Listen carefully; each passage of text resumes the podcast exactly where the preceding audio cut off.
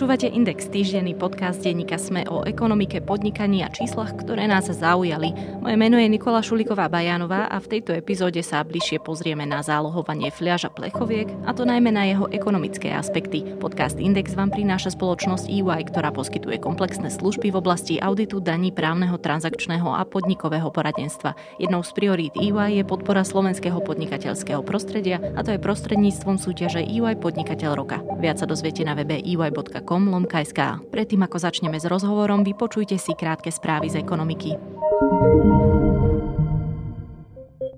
Americká spoločnosť Microsoft kupuje vydavateľstvo Activision Blizzard, ktoré stojí za značkami Call of Duty, Diablo, Overwatch či World of Warcraft. Kontrakt, ktorý predstavuje najväčší obchod v histórii herného priemyslu, dosahuje hodnotu takmer 70 miliárd amerických dolárov. Microsoft, pre ktorý je to rovnako historicky najväčšia akvizícia, uviedol, že prevezme Activision Blizzard celkovo za 68,7 miliardy dolárov v prepočte za takmer 60,5 miliardy eur. Po ohlásení tejto správy sa na tokijskej burze burze prepadli akcie japonského technologického gigantu Sony. Obchod ešte musia schváliť regulátory, popri amerických úradoch aj Európska únia.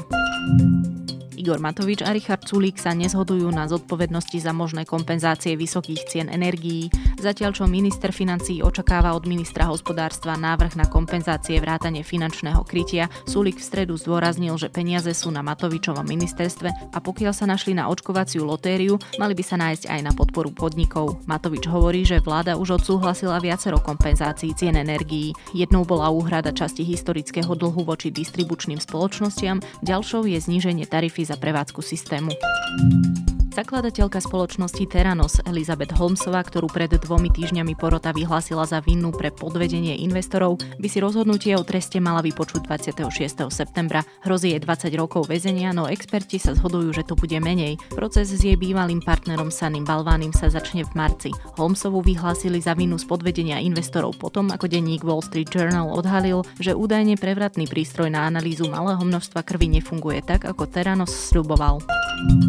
V Lani sa na Slovensku zaregistroval rekordný počet nových živnostníkov, zároveň však zanikol aj rekordný počet firiem. Okrem koronakrízy sa potom podpísali aj zmeny, ktoré presadilo Ministerstvo spravodlivosti. Vyplýva to z analýzy portálu Finstat. Ministerstvo spravodlivosti v minulom roku očistilo obchodný register od 12 tisíc právnických a fyzických osôb, ktoré si neplnia zákonné povinnosti, respektíve nesplňajú kritéria na to, aby v ňom boli zapísané septembri sa v Chorvátsku začnú ceny uvádzať okrem kún aj v eurách. Je to súčasť príprav na vstup do eurozóny, čo by Chorvátsko chcelo zrealizovať v januári budúceho roka. Ceny by sa v jednej aj druhej mene mali uvádzať až do konca roka 2023. Počíta sa však aj s určitými výnimkami.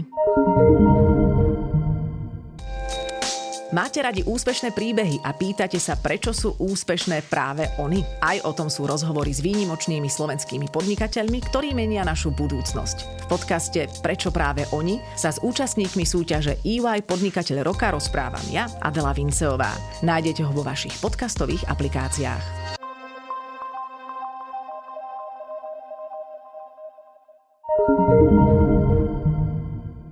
Januára na Slovensku zálohujeme všetky jednorazové obaly na nápoje z plastu a kovu, čiže fľaše a plechovky s objemom od 1 deci až do 3 litrov. Ešte sa dopredávajú zásoby obalov, ktoré nemajú na etikete písmeno Z, čiže také, ktoré sa zálohovať nedajú. V médiách ste už asi zaregistrovali rady, ako správne zálohovať, no mňa zaujímalo aj to, ako funguje správca tohto procesu, aj proces samotný. Aké náklady si táto novinka vyžaduje, koľko fliaž vlastne na trhu máme a čo hovorí na kritiku, že zálohovanie je drahé nekomfortné a vlastne životnému prostrediu až tak nepomáha. Všetko toto sa pýtam Lucie Morvaj zo správcu zálohového systému neziskovej organizácie, ktorá vytvára, financuje a koordinuje jeho fungovanie na Slovensku.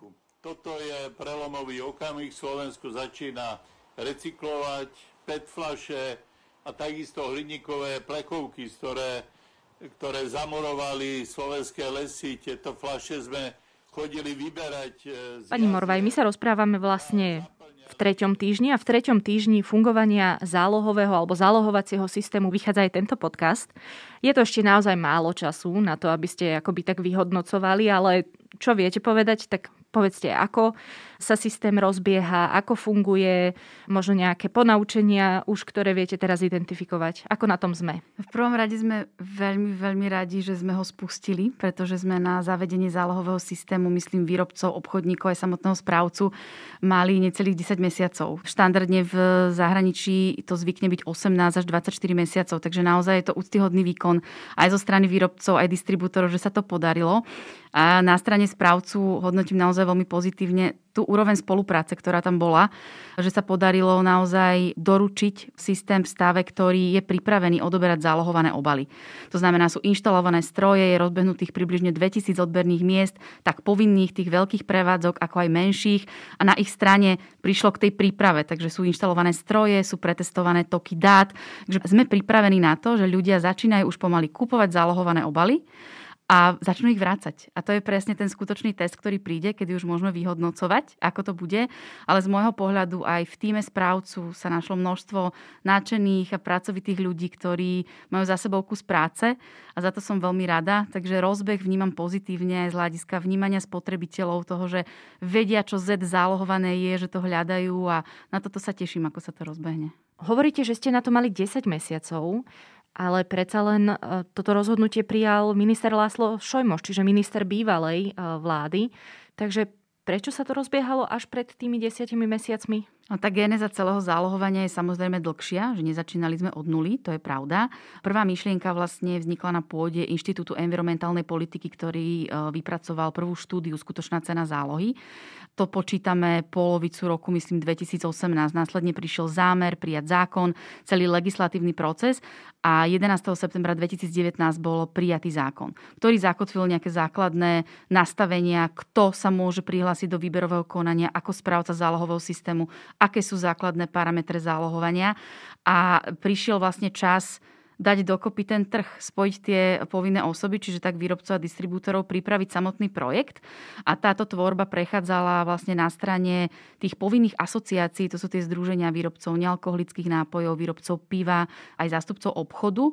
Tá projektová fáza, ktorá začala niekedy začiatkom roka 2019 až do prípravy podkladov vlastne pre ministerstvo a samotného výberového konania, ktoré musím povedať, že ale bolo ukončené až 7.1.2021 a následne išlo podpis zakladajúcich dokumentov a poverenie a až od poverenia od ministra životného prostredia mohol správca ako nová nezisková organizácia začať fungovať a vystupovať aj do vzťahu s tretimi osobami a začať reálne nastavovať systém, čo znamená vybudovanie triediaceho centra, vybudovanie medziskladov, ísť podľa projektu, začať kampaň, proste všetky tie náležitosti, ktoré to obnáša. Preto hovorím o skutočnej tej implementačnej fázi, že z projektu sa preklopiť do reality od marca tohto roka. Ja som aj rada, že to takto hovoríte a povieme si aj konkrétnosti, lebo ono to teraz vyzerá, že veď sa postaví automat pred obchod a hádžem tam flaše a decit, niekto ich vytiahne, odnesie niekam a hotovo. Čiže my sa ešte k tomu dostaneme, ale jedna z vecí, ako sa vy vlastne pozeráte, ja, ja som sa teraz trochu zasmiala, čo asi nie je úplne profesionálne, ale ako sa pozeráte presne na ten typ uh, správ o tom, akí sú možno nejakí ľudia zmetení a, a že ako to zle robia. Dokonca teda aj minister Jan Budaj mal najprv problém s tým, ako vhodiť tú fľašu do stroja. Ako sa na to pozeráte vy? Alebo možno ak tú otázku otočím inak. Máte tam nejaké takéto adaptačné prechodné obdobie, ktoré máte vypočítané, že koľko bude ľuďom asi trvať, kým si na tento systém zvyknú? Ehm, myslím, že áno. Máme v hlave nastavené určité tzv. prechodné obdobie, kedy počítame s tým, že ľudia sa zas, ako keby zabehnú a zžijú s tým systémom. Na druhej strane, ako ste sama povedali, je to niečo, čo je v podstate veľmi jednoduché. My to poznáme z vracania sklenených obalov. To znamená, kúpim obal, pri nákupe zaplatím záloh, vrátim ho na odberné miesto, či už do automatu alebo pri ručnom zbere, dostanem kupón, uplatním si záloh čo je ako keby náročné, je to nastavenie za tým, skôr to pozadie tých procesov, ktoré je opäť na strane správcu a na pleciach správcu, na pleciach distribútorov a výrobcov. Ale tá spotrebiteľská časť je v podstate naozaj veľmi jednoduchá. Čo bolo náročné, je možno správne načasovať aj kampaň. Preto sme hovorili, že treba začať v určitom čase, kedy ľudí pripraviť na to, že sa to rozbieha, ale ešte sa v realite nebudú stretávať ako keby s obalmi. Takže preto tá najmasívnejšia časť kampane prichádza až teraz od januára, kedy je reálne reálne spustené a už sa s tým ľudia môžu aj stretnúť na pulte a odovzdať.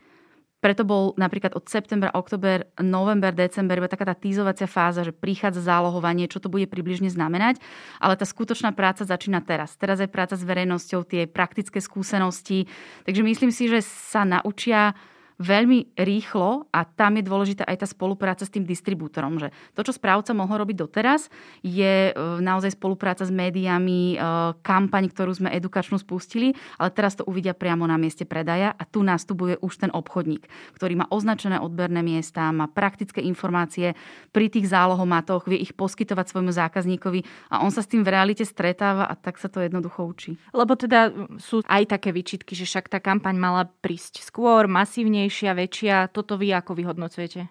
Dovolím si tvrdiť, aj sme robili na to v podstate prieskum, takže vidíme zhruba, že koľko ľudí sme oslovili, akou intenzitou a aká je vnímateľnosť tej kampane je naozaj veľmi vysoká. Ako ten zásah máme vypočítaný, takže je to skôr taká, taká pocitovosť versus fakty a čísla. Myslím, že aj načasovanie bolo natajmované dobre, pretože vidíme to teraz, že ľudia vedia, čo je Zetko a už je to o tom, aby sa s ním naozaj stretli aj na predajni. Takže z tohto pohľadu ľudia vedia, čo je zálohovanie, vedia, ako ho používať a začnú ho aj v praxi využívať. Povedali ste, že sa zatiaľ do systému zapojilo 2000 prevádzok. Aké je tam to rozdelenie podľa veľkých a malých? Je to približne 2000 prevádzok. My to vidíme z registračného systému. Tam tie čísla v podstate nabiehajú teraz denne, pretože od začiatku januára malo povinnosť zálohovať iba takmer 1000 prevádzok. To sú tie, ktoré to majú zo zákona, to sú väčšie predajne ako 300 m štvorcových. A potom máme tie dobrovoľné prevádzky. A tie sú menšie ako 300 m štvorcových a oni v podstate nemusia.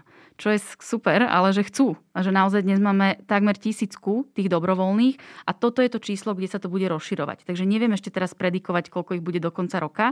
Uvidíme aj my, keď sa nám vykreuje mapa odberných miest, ktorú by sme radi zverejnili začiatkom februára, aby sme videli, že naozaj ako vyzerá pokrytie a mohli pracovať eh, s dobrovoľnými distribútormi, aby sa zapájali. Pretože ich naozaj zákon nenúti. Je to na ich rozhodnutí, či takto vyjdú v ústrety tomu zákazníkovi a otvoria dobrovoľné miesto niekde, kde napríklad nič iné nie je.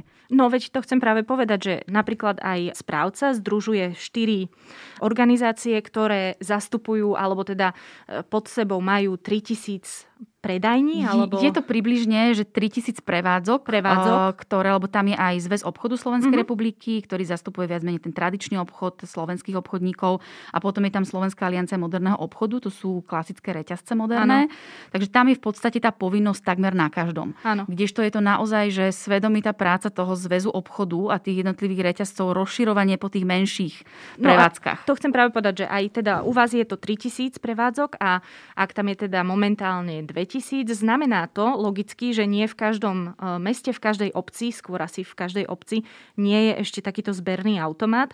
To znamená, že možno, že niektorí ľudia ani taký automat nemajú vo svojej obci, hlavne tam, kde sú tie malé prevádzky, ktoré to nemajú povinné zo zákona. Je to asi správne uvažovanie. Zatiaľ je to samozrejme možné. To, čo je dnes stav, nemusí byť stav o mesiac. Mm. Takže je určite cieľom, aby sa tá sieť rozširovala natoľko, aby bola dostatočne komfortná. Lebo je to taký akože faktor úspechu toho zálohového systému, či je to odberné miesto naozaj dostupné pre zákazníka, aby to rád vrátil. Myslím, že tam vnímajú určite aj distribútory tú svoju konkurenčnú výhodu dôvodu zriadím odberné miesto, som takto dostupný svojmu zákazníkovi, on u mňa tie peniaze minie. To znamená, že prídem na odberné miesto, dostanem kúpon, uplatním si ho v tej danej predajni, urobím nákup. Takže toto sú jedny z takých tých motivačných prvkov a uvidíme, ako sa nám to bude vyvíjať. Je to aj trošku tlak od toho zákazníka, že chce to mať, chce to tam vrátiť, takže myslím, že toto by mohlo pomôcť. No a Uh, už som naznačila, že ten proces vyzerá jednoducho, ale až taký jednoduchý nie je. Už sme z neho niečo povedali, ale konkrétne úplne od A po Z, alebo od alfy po omegu, čo je zálohovanie? Zálohovanie je v podstate komplexný systém, ktorý za istú finančnú čiastku zálohuje obal 15 centov za plastovú fľašu alebo plechovku, ktorú zaplatí zákazník pri nákupe vráti na miesto odberu, dostane svojich 15 centov naspäť. My to radi popisujeme, že je to vlastne systém, že požičiavaš si obal, vypiješ nápoj, vrátiš obal naspäť, dostaneš 15 centov. Poznáme to zo sklenených fľaš. Čo je naozaj komplexnejšie, je, je ako keby ten kruh a kolobeh práv a povinností, ktoré sú za tým a ten celý začína u výrobcu. Znamená, výrobca uvádza na trh obal a platí 15 centov za obal do systému a rovnako tak poplatok za ten obal, ktorý uvádza na trh. To je to, čo boli doteraz výrobcovia zvyknutí ako recyklačný poplatok v podstate za uvedenie obalu, ktorý sa stane odpadom jedného dňa. To sa už platí správcovi zálohového systému. Ďalej výrobca vlastne predáva tento obal distribútorovi, či už cez medzičlánok distribútora, ktorý predáva inak ako konečnému používateľovi, až po toho distribútora, ktorý predáva priamo spotrebiteľovi, vždy účtuje cenu nápoja a výšku zálohu. A takto sa to dostane až na odberné miesto, kde to obchodník predá spotrebiteľovi. A ten si kúpi so zálohom a vráti to na toto odberné miesto. To znamená, každý článok v reťazci to predáva a kupuje so zálohom až po toho posledného spotrebiteľa. A ten príde na odberné miesto, vráti obal a dostane naspäť záloh. A tento záloh si vlastne uplatňuje ten obchodník to odberné miesto od správcu. Správca je povinný obchodníkovi ako sprostredkovateľovi tejto transakcie vlastne vyplatiť záloh, ktorý on zaplatil spotrebiteľovi a manipulačný poplatok, ktorý je vlastne odmenou za to, že obchodník túto činnosť vykonáva, že vykonáva odber tých zálohovaných obalov. Tam do toho manipulačného poplatku vstupujú náklady napríklad aj na kapitálové investície, čiže to, že si obchodník obstaral zálohomát alebo investoval do ručného skenera, to, že je tam nejaká plocha, na ktorej to stojí, to, že je tam zamestnanec, ktorý sa stará, udržuje to, toto všetko vstupuje do toho manipulačného poplatku. Takže výrobca, keďže je to systém rozšírenej zodpovednosti výrobcov, celý systém financuje. A obchodník dostáva odmenu za to, že to realizuje u seba, to znamená manipulačný poplatok a náspäť záloh. A spotrebiteľ, ktorý je v tom celom vlastne ten, od ktorého to závisí, lebo výrobca to môže zabezpečiť, odberné miesto má ten, má ten samotný distribútor, ale ak to spotrebiteľ nevráti, tak ten systém sám o sebe nebude úspešný. To znamená, že to je tá celá motivácia, vzdelávanie a vysvetlenie spotrebiteľovi, že áno, 15 centov dostaneš naspäť, ale aj zabezpečíš lepšiu re- recykláciu tých obalov. Zabezpečíš to, že sa ich vyzbiera ďaleko viac, že sa nebudú povalovať po ulici. Takže aj toto je ten ako keby ďalší benefit zálohového systému, ktorý by sme radi vysvetli spotrebiteľom, že prečo to mám vlastne robiť. Dobre, a teda ten zlisovaný, lebo automat to aj za mňa zlisuje, čo je inak asi jeden z tých najväčších benefitov, pretože normálne človek nedokáže zlisovať tak ako stroj, tie flaše alebo plechovky. Čiže automat sa postará o ten samotný obal a potom sa to odvezie zase niekam k nejakému spracovateľovi tam sa to rozloží a materiál sa znovu pošle výrobcovi. Ten kolobeh presne končí, ako keby vyzbiera sa obal od zákazníka a obchodník je povinný ho odovzdať správcovi. Celý ten proces zabezpečuje správca pomocou svojich prepravcov, to znamená je zodpovednosťou správcu prepraviť tieto vytriedené a stlačené obaly v prípade automatu. V prípade ručného zberu sa prevážajú nestlačené a zabezpečiť kontrolu, ščítanie a prevoz, či už cez svoje medzisklady priamo do triediaceho centra, kde sa ďalej triedia na farby, druhy materiálov a pripravujú sa hotové balíky pre recyklátorov. Čo je naozaj dôležité, že zálohový systém umožňuje výrobcovi plniť si aj tie ciele, ktoré ste spomínali z európskej legislatívy, a to je pridávanie recyklovaného materiálu do nových obalov. A to umožní zálohový systém. To znamená, že výrobca má možnosť využiť predkupné právo na také množstvo a takú kvalitu materiálu, ako uviedol sám na trh. Znie to veľmi komplikovane, to musím uznať. Jednoduchšie sa to nastaviť nedalo? Je to naozaj o tom, že každý článok v reťazci od výrobcu cez obchodníka až po zákazníka kupuje obal so zálohom. Zákazník je ten posledný, ktorý ho vráti. Obchodník je povinný obaly takto, ako sú vytriedené, čiže na plastové fľaše a plechovky stlačené uskladniť pre správcu. Správca ich prevezie cez svoje medzisklady až do triediaceho centra, kde ich ďalej vytriedí na, podľa typu materiálov a farieb a prípravy na recykláciu. Výsledkom tej recyklácie je naozaj možnosť využiť ten recyklovaný materiál opätovne pri výrobe nových obalov, čiže systémom z fľaše do fľaše a z plechovky do plechovky. A inak ono to ostáva všetko na Slovensku, alebo sa to potom vozí aj cez hranice? Je možné využívať rôzne recyklačné kapacity. Bude na to určite tender, ktorý určí podmienky pre recyklátorov, ktoré musia splniť. Správca v prvom rade preferuje využitie z fľaše do fľaše, z plechovky do plechovky, čiže tento systém. A je to otázkou toho, aké kapacity sú dostupné nielen na Slovensku, ale aj v bezprostrednom okolí. No a ja rozumiem, že ako sme spomenuli vlastne tie štyri organizácie, tak toto zjednodušene poviem, štyri organizácie, ktoré sú združené v správcovi, ktorý zastrešuje celý tento systém dávajú 80% tých v podstate fliaž na zálohovanie na trh a že máte tých 3000 prevádzok akoby v rámci toho pod svojimi krídlami. Ale je tam teda aj s tým spojená, aj dá sa povedať, že taká dosť veľká koncentrácia tej moci, že máte jednoducho pod palcom práve ste to povedali, skoro celý proces.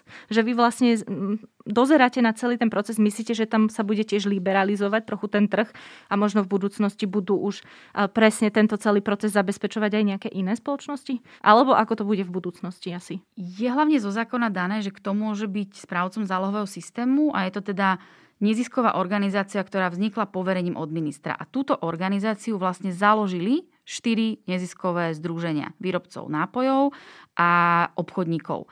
A to je to, že vytvorili ale v podstate tá prevádzka celého systému je pre všetkých výrobcov a obchodníkov úplne rovnaká. To znamená, že tam sú presne zo zákona dané podmienky, ktoré musia byť dodržané a musia byť nediskriminačné pre každého rovnaké. Je ten model, ktorý v podstate Slovenská republika si zobrala za svoj zálohový a ktorý aj navrhla do tej legislatívnej úpravy, je taký škandinávsky pobalský model, ktorý naozaj stojí na tom, že je to rozšírená zodpovednosť výrobcov a tí, ktorí majú z nej povinnosti, tí ten systém tvoria, financujú, koordinujú. A to sú výrobcovia. Pretože vlastne výrobcovia sú len združení v tých e, asociáciách, ktorá vytvorila túto entitu, ale tá v podstate funguje na základe zákona a tam určených cieľov a pod dohľadom Ministerstva životného prostredia, ktoré je tiež má nominantov v dozorných orgánoch samotného správcu. Takže toto je ten model, ktorý ako keby sa najviac osvedčil. Jedna centrálna organizácia, ktorá nastavuje pravidla, ale v medziach zákona. A ja teda ešte doplním, to som si našla na vašom webe, že vy ste financovaní poplatkami výrobcov, predajom materiálu a nevyzdvihnutými zálohami. To stačí? No ten systém, keď je naozaj že v plnej sile, to znamená pri tej návratnosti 90%, tak je prirodzene stratový. A ten deficit je vždy vykrytý poplatkami výrobcov. Mm-hmm. Takže naozaj ten nábeh, ak aj tam je nejaký prebytok, je to neziskovka, takže môže byť použitý výlučne na rozvoj systému, zlepšovanie logistiky, vytváranie ďalších miest, edukáciu. Počítame s tým, že v roku tej plnej zrelosti, keď bude 90% návratnosť, tam môže byť eh, náklady na systém približne 35 miliónov eur. Pričom ako výnosy sú okolo 30. A to teraz sa bavíme naozaj o analýzach. Takže vždy ten deficit tam je. Je to mhm. štandardné pri týchto systémoch a je pokrytý poplatkami výrobcov to, čo ste hovorili, že moment nevyzdvihnutých záloh, to je presne ten moment, kedy sa spotrebiteľ nezachová zodpovedne, nevráti fľašu, jeho 15 centov ide do systému, aby sa mohol rozvíjať. Lebo systém, ak nesplní tie dané limity, že do roku 2022 60% vyzbieraného a tak ďalej, až do 90 v roku 2025, nesplní, platí sankcie. Sú nastavené sankcie zo zákona, proste sú tam celkom prísne pokuty, ktoré správca musí zaplatiť a vytvoriť ten systém tak efektívne, aby naozaj fungoval. A opäť je pod dohľadom výrobcov a obchodníkov, ktorí ho spolu tvoria. Takže už len ten systém tých brzd a protivách ide naozaj o to, že je to systém povinných osôb, ktorý by mal byť čo najviac efektívny. Keď hovoríte o tom deficite, tak toto vlastne vypočítal vo svojej už spomínanej analýze z roku 2018 Inštitút environmentálnej politiky, ktorý vypočítal, že to bude 5 miliónov eur. A na túto štúdiu sa odvoláva aj poslanec Slobody a Solidarity Radovan Kazda, ktorý mm, je možno aj takým najväčším kritikom vo verejnom priestore zálohovania a on ako protiargument proti zálohovaniu hovorí, že vstupná investícia je 80 miliónov eur, čiže je to drahé. Toto číslo sedí? Týchto 80 miliónov eur sú v podstate citácie ešte z tej analýzy, ktorú ste spomínali z Inštitútu environmentálnej politiky z roku 2018. My, keď sme pripravovali projekt pre správcu zálohového systému, tak sme samozrejme postupili s tými analýzami ďalej. Dnes môžeme povedať, že to číslo by som rozdelila, hej, že sú tam nejaké vstupné investície, ktoré sa pohybujú niekde približne na 5,5 milióna eur, to znamená vybudovanie centra, administratíva, marketing a tak ďalej a potom je tam nejaká prevádzková réžia. Týchto 80 miliónov, o ktorých sa hovorilo, to bolo odhadované číslo aj za obstaranie všetkých strojov, vrátanie údržby a tak ďalej. Takže musíme to rozdeliť na to, že čo stálo rozbeh správcu. Rozbeh správcu bol a tie vstupné investície financovaní výrobcami, garantovaní ako keby zakladajúcimi združeniami. Čiže oni dali nejakú pôžičku na rozbeh plus financujúca banka.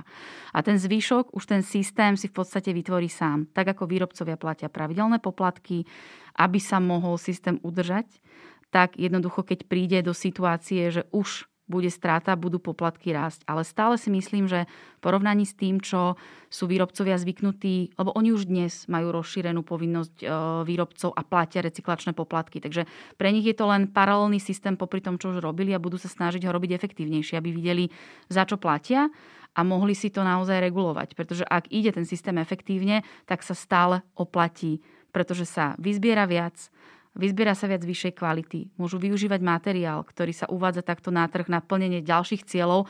Takže z pohľadu výrobcov myslím, že je tam viacero benefitov a tá spolupráca s tým obchodníkom tomu dodáva taký ten systém tých brzda protivách, že ten obchodník to má u seba, k nemu sa vracajú tí zákazníci, dostane to preplatené od správcu, to znamená, dostane manipulačný poplatok, dostane náspäť záloh a v tejto symbióze, aspoň tak sa to ukazuje v tých škandinávskych pobaltských krajinách, kde to funguje, to prináša ten benefit, ktorý aj tá spoločnosť z toho potom cíti. Teraz myslíte čo konkrétne? A to myslím je, lebo blížime sa k vyzbieranosti minimálne 90%. Akože my? Nie. A my ako Slovenská republika, no my ako Slovenská republika to máme tak, že dnes vyzbierame približne 60, niečo cez 60% plastových fľaš. Teraz myslíte na recykláciu? Je to vytriedenie, to je mm-hmm. miera proste vytriedenia. A to je presne to, že koľko reálne z toho ide na recykláciu, my tie toky úplne nevidíme. Takže mm z toho, ako poznáme zálohový systém, sme naozaj videli, že je tam ten tok ako keby transparentnejší. Vidíte, čo sa uvedie na trh, čo sa preberie, čo ide na recykláciu, čo sa vráti naspäť do fliaž. Takže tuto by sme mali mať aj naozaj exaktnejšie dáta o tom toku tých odpadov alebo obalov, ktoré sa uvádzajú na trh a stávajú sa odpadmi. A benefit v podobe, veríme, aj u nás na Slovensku, čistejšieho životného prostredia, lebo v krajinách, kde funguje kvázi voľne pohodený odpad z plastových fliaž a plechoviek, ak sú zálohované, sa znížilo 95%. Takže je to niečo, čo si myslím, že stojí za to zaviesť systém, ktorý možno na začiatku nás vytrhne trochu z komfortnej zóny, že zvykam si na nový spôsob, vraciam fľaše nestlačené, sú novo označené, platím za nich záloh, ale tá motivácia v podobe tej čistejšej krajiny podľa mňa za to stojí, keď vidíme, že to funguje. Proti tomuto zase ale opäť hovorí číslo, že zálohovateľný odpad je iba 10% toho odpadu v prírode. Samozrejme aj 10% voľne pohodeného plastového odpadu v prírode je príliš veľa. Je o 10% viac, ako by tam malo byť. Um... Ja si myslím, že celá tá logika zálohového systému prišla práve preto, že systémy, ktoré tu máme zavedené, aj ďalej ostanú a sú, sú výkonné pre určité komodity ale tie ciele aj Európskej únie sú tak ambiciozne, že potrebujeme naozaj minimálne 90% plastových fliaž a plechoviek vyzbierať. Dnešným systémom sa nám to nedarí, potrebujeme to rýchlo naštartovať. A jediným systémom, ktorý sa osvedčil, je zálohový systém. Je tam finančná motivácia pre zákazníka, systém si riadia výrobcovia s obchodníkmi spoločne, vedia to robiť efektívne. Takže z tohto pohľadu si myslím, že to benefit je, aj keď sa často alebo kritici zálohového systému prinášajú do diskusie naozaj vysoké náklady a že je to len malá časť e, z voľne pohodeného odpadu, ale je to viditeľná časť. Jako fláše a plechovky sú viditeľné v prírode, aj keď ich nie je objemovo veľa, ale sú tam cítiť. A myslím si, že je rozšírenou zodpovednosťou výrobcov sa o to postarať a pripraviť ľuďom taký systém, ktorý ich bude dostatočne motivovať. A to teraz výrobcovia s obchodníkmi spravili. Priniesli zálohovanie a už je na tej motivácii a tom zapojení toho spotrebiteľa, aby to naozaj robil a odzrkadlilo sa to aj v podobe tých ďalších benefitov v prírode. No a európske, európske štáty, je tam vôbec nejaký, alebo aký, aký je možno ten pomer tých, ktorým sa to darí? Aj povedzme na tých 90%, lebo to tiež nie je úplne ideálne. Poznáme krajiny v Európe, ich konkrétne 10. My sme 11 krajinou, ktoré zálohujú plastové fľaše a plechovky. Väčšina na takom princípe, ako máme postavené aj my u nás. To znamená jedna centrálna organizácia zložená z výrobcov, z obchodníkov, ktorí financujú, koordinujú, sú zodpovední za plnenie cieľa zo zákona a my sme sa asi najviac inšpirovali škandinávskymi pobaltskými krajinami. Vychádza to už zo samotnej analýzy Inštitútu environmentálnej politiky, ktorí vyhodnocovali efektivitu jednotlivých systémov a tieto si zobrali za vzor už pri tvorbe potom legislatívy. Takže to sú krajiny, ktoré zálohujú desiatky rokov. Ako Švedi boli jedni z prvých, takže tam už si ani nikto nepamätá, ako sa to zavádzalo. Jednoducho to majú, žijú s tým a a páči sa im to. Estonci, e, Litva zavadzali nedávno systémy. V podstate na tej Litve to krásne vidno, ako z priemernej vyzbieranosti nejakých 30-35 e, obalov vedeli poskočiť za dva roky na úroveň 75 a 90% Takže gro tých štátov, ktoré v Európe zálohujú, majú mieru návratnosti blížiacu sa k 90% alebo jemne presahujúcu 90%. To dostať sa na tú 90% úroveň nie je ľahké, naozaj tie posledné percentá, ešte možno po nejakú 80 85 to ide a potom už je to naozaj o percentách, už o tej práce so systémom, nastavovaní, zlepšovaní. Takže to, toto je niečo, čo ešte je Slovensko má pred sebou dlhú cestu. My sme od januára spustili systém, ktorý má naozaj, že z môjho pohľadu veľmi dobré našliapnuté a môže doručiť tie výsledky pretože ten základ tam je. Poučili sme sa v krajinách, kde vidíme, že ten výsledok sa doručil, ale čaká nás ešte veľmi dlhá cesta. Povedali sme, že teda 80% fliaž ide na trh od vašich organizácií v číslach je to vlastne ako? Lebo stále počúvame percenta, percenta, percenta, ale vlastne vieme to aj v jednotkách povedať? Akoby no, podľa, an- podľa analýz, ktoré sme robili, koľko približne obalov e, sa uvedie na trh, čiže plastových fliaž a plechoviek, je to približne 1,3 miliardy to asi 820 miliónov plastových fliaž, zvyšok tvoria plechovky. Toto je údaj, ktorý vieme, že sa približne uvedie na trh.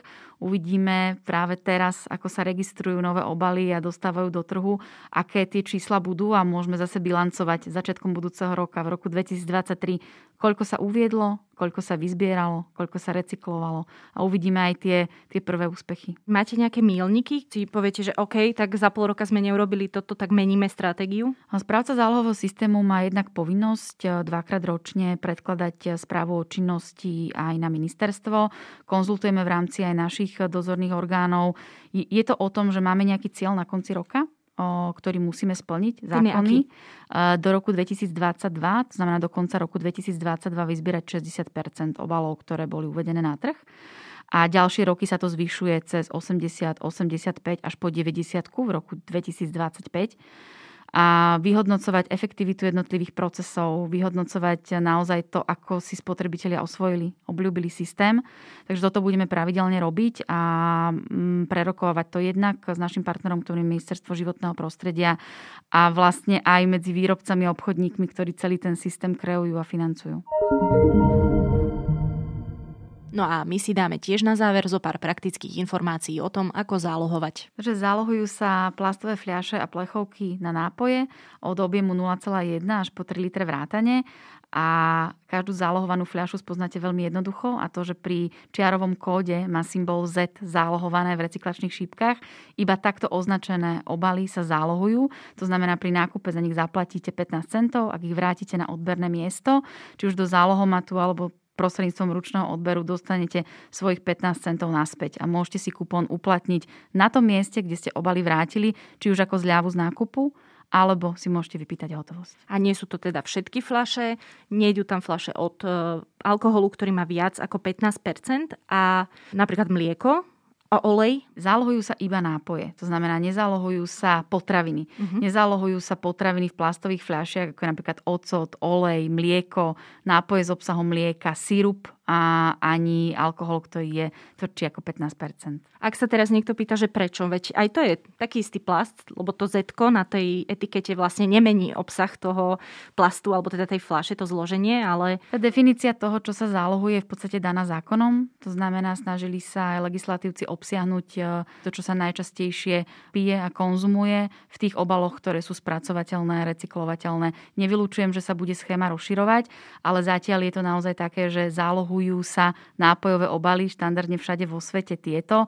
Ak sa tá schéma bude rozširovať možno o ďalšie obalové materiály, či už to tetrapaky alebo napríklad jednorázové sklo. O novozavedenom zálohovaní a jeho pozadí som sa rozprávala s Luciou Morvaj zo správcu zálohového systému. Podcast Index vám prináša spoločnosť EY, ktorá poskytuje komplexné služby v oblasti auditu, daní, právneho, transakčného a podnikového poradenstva. Jednou z priorít EY je podpora slovenského podnikateľského prostredia a to je prostredníctvom súťaže EY Podnikateľ roka. Viac sa dozviete na webe ey.com lomksk.